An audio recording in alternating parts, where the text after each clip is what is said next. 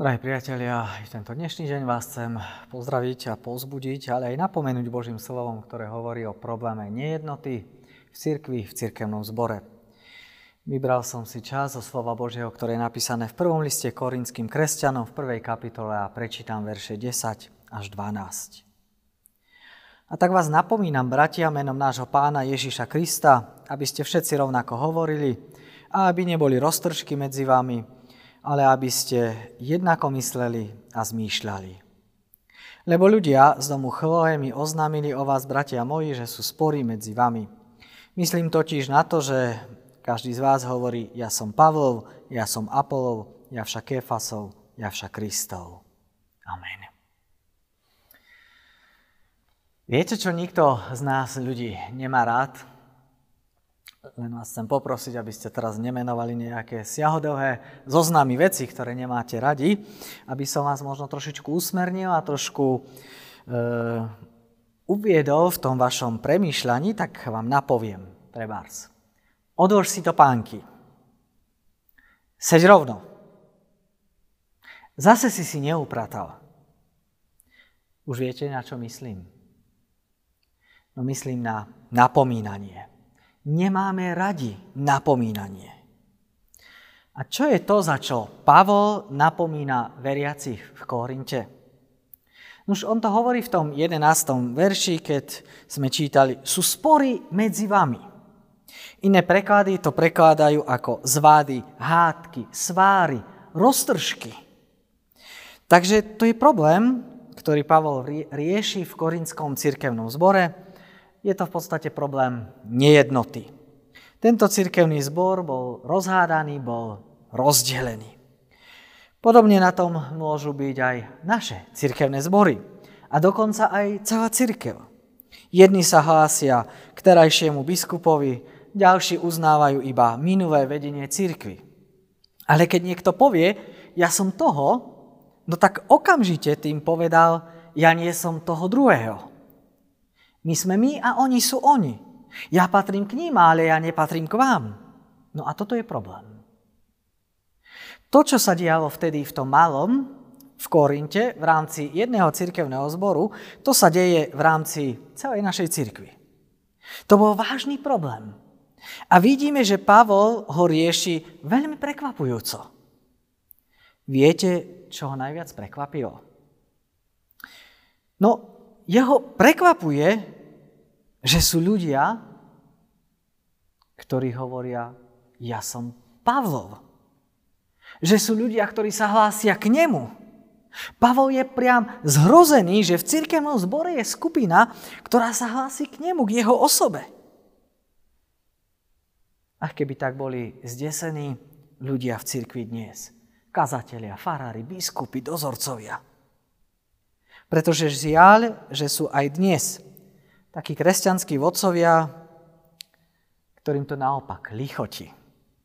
Oni sa tešia, keď je skupina nejakých ich prívržencov. Majú svojich fanúšikov, svoj fanklub v cirkvi. Lenže takto vzniká, viete čo? Takto vzniká a pestuje sa kult osobnosti.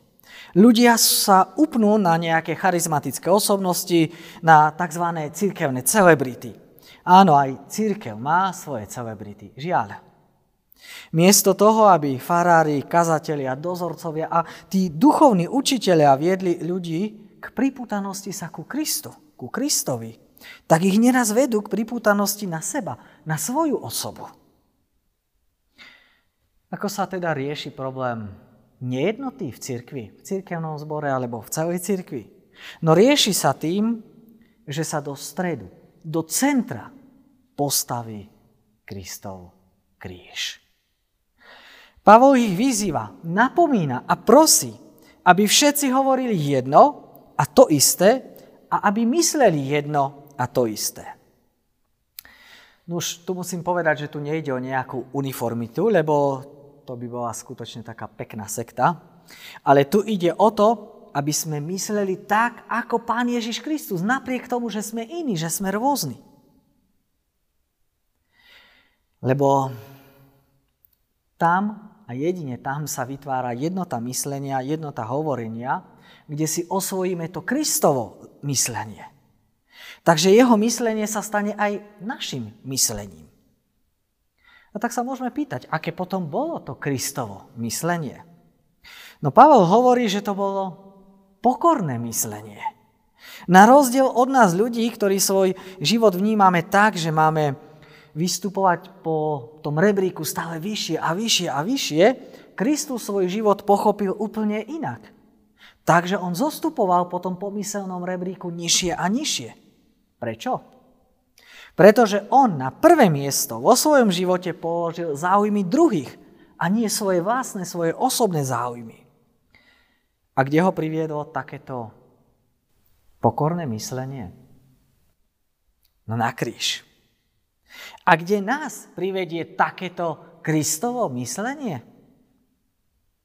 No tiež na kríž. A čo robí kríž?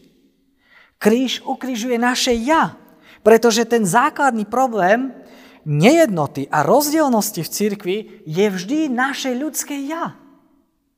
Veď všimnite si, aké slovo sa najviac opakuje v tom 12. verši.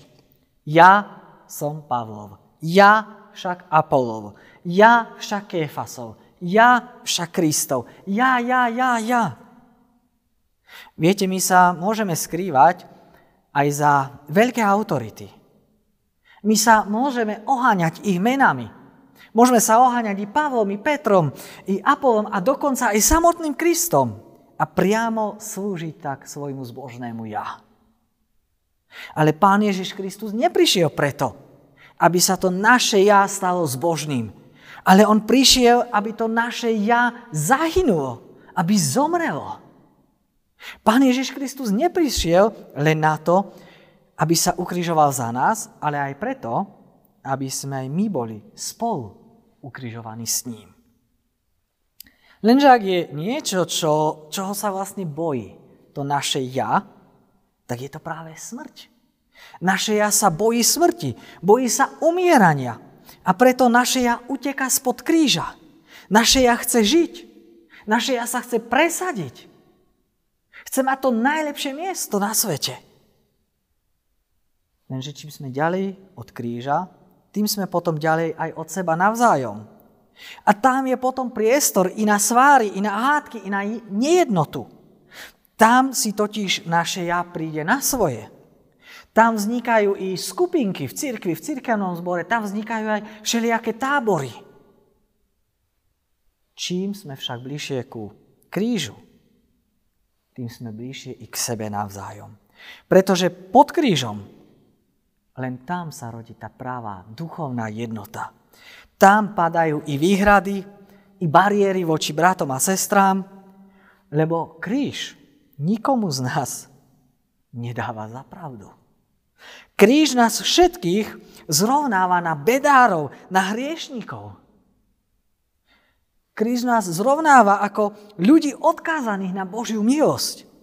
A preto spoločnú reč aj kresťania môžu nájsť len vtedy, keď sa opäť stretnú pod krížom a keď tam aj zostanú. Každé vzdialenie sa od Kristovho kríža vedie k vzdialovaniu sa od brata či sestry. A návrat pod kríž, ten vedie k obnoveniu jednoty. Tam umiera naše ja. Tam umierajú naše sebecké záujmy. Pod krížom sa stretávame ako rovný s rovným. Rovnako odsúdení ako hriešnici, ale aj rovnako omilostený a Kristom zachránený. Kiež by sa Pán Ježiš Kristus miloval. Kiež by sa zmiloval nado mnou, nad našimi cirkevnými zbormi, nad celou našou cirkvou. Amen. Pomodlíme sa. Pane Ježiši Kriste, my si uvedomujeme aj dnes, aký sme. Uvedomujeme si, že najviac nám záleží na nás. Že mne najviac záleží na mojom ja. Že chcem seba presadiť, seba vyvýšiť. Ale aj dnes nás Tvoje slovo napomína. Aby sme rovnako premýšľali, rovnako hovorili, aby sme boli jednotní. A my si uvedomujeme, že nie vždy máme Tvoje myslenie, Kriste.